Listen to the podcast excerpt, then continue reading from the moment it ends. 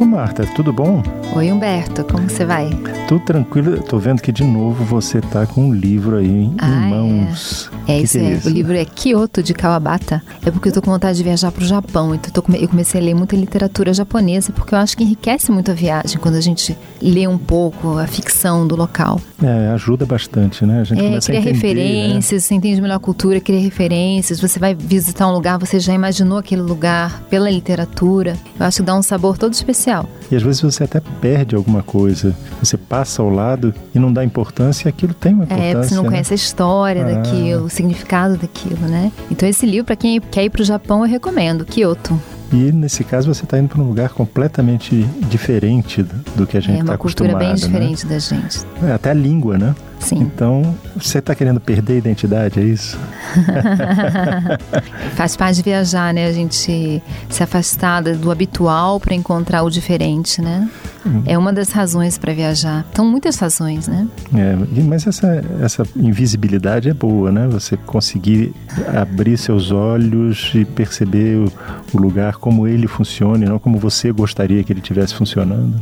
É, eu acho que a experiência de uma viagem envolve é, se afastar das referências, né? Então, da sua identidade, das pessoas que te conhecem, do que você está acostumado. E quando você viaja para uma cultura, especialmente uma cultura muito diferente, ninguém sabe quem você é, você não fala língua, você não tem história naquele lugar, ninguém se importa com você, você é um turista, né? Então, essa sensação de, de afastamento do ego, de se perder na, nessa invisibilidade, nesse anonimato, vamos dizer assim, para algumas pessoas é muito prazerosa, é uma libertação. E outras acham isso meio assustador, né? Eu uhum. acho que isso é. E até eu acho que quem acha assustador, a forma como a gente viaja tem muitos mecanismos até para aliviar essa sensação de insegurança até que dá, né? Mas por outro lado, quem é capaz de fazer isso tem uma riqueza muito grande de aprendizado, né? É porque essa segurança significa que a pessoa vai querer o que? Uma viagem toda programada. Que ela vai explorar menos, né? Ela vai explorar é. menos. E você sabe, Berto, uma das razões para viajar, pelo menos que eu sinto, é tem muitos pensamentos, muita reflexão na viagem, né? A gente descobre muita coisa, né? Eu, quando viajo, é um devaneio, é muito pensamento na cabeça.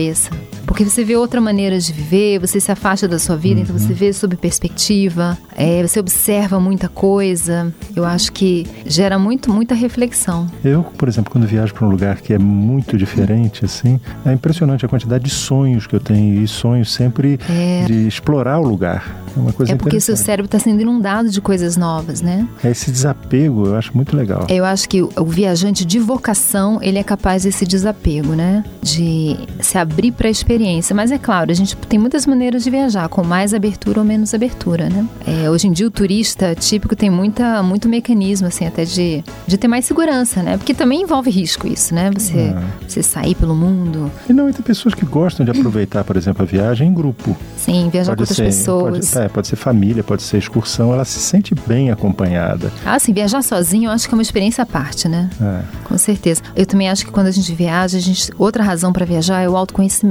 Porque ao viajar, você se depara com muitas situações em que você vai reagir. As suas atitudes com a vida vão aparecer na viagem, né? Então, como você lida com o imprevisto, com o novo, o bom humor, né? Se você consegue manter um bom humor ou não, a frustração, saber negociar, como é que você lida com, as, com estar só, com, enfim, tem, tem uma série de coisas que acontecem numa viagem que botam muito você diante de você mesmo, né? E quando a gente viaja em dupla, também tem muito conhecimento do outro e da dupla, né? É verdade. Eu acho que as coisas vêm à tona, né? É que às vezes ficam protegidas no cotidiano. É, esse conhecimento do parceiro, às vezes, se dá de maneira muito legal, quer dizer, você descobre coisas novas no, na, no parceiro ou na parceira. Possibilidades novas. É, né? Ou então você se assusta com a relação do parceiro ou da parceira é, a Até porque às vezes as pessoas têm maneiras diferentes de viajar e que às vezes não, né? É, se uma pessoa gosta mais de se entregar ao novo, a experiência, outra pessoa já gosta de mais manter mais um trilho de uma segurança, isso vai dar atrito, né? E também aí tem a questão da negociação, né? Viajar junto é negociar o tempo inteiro.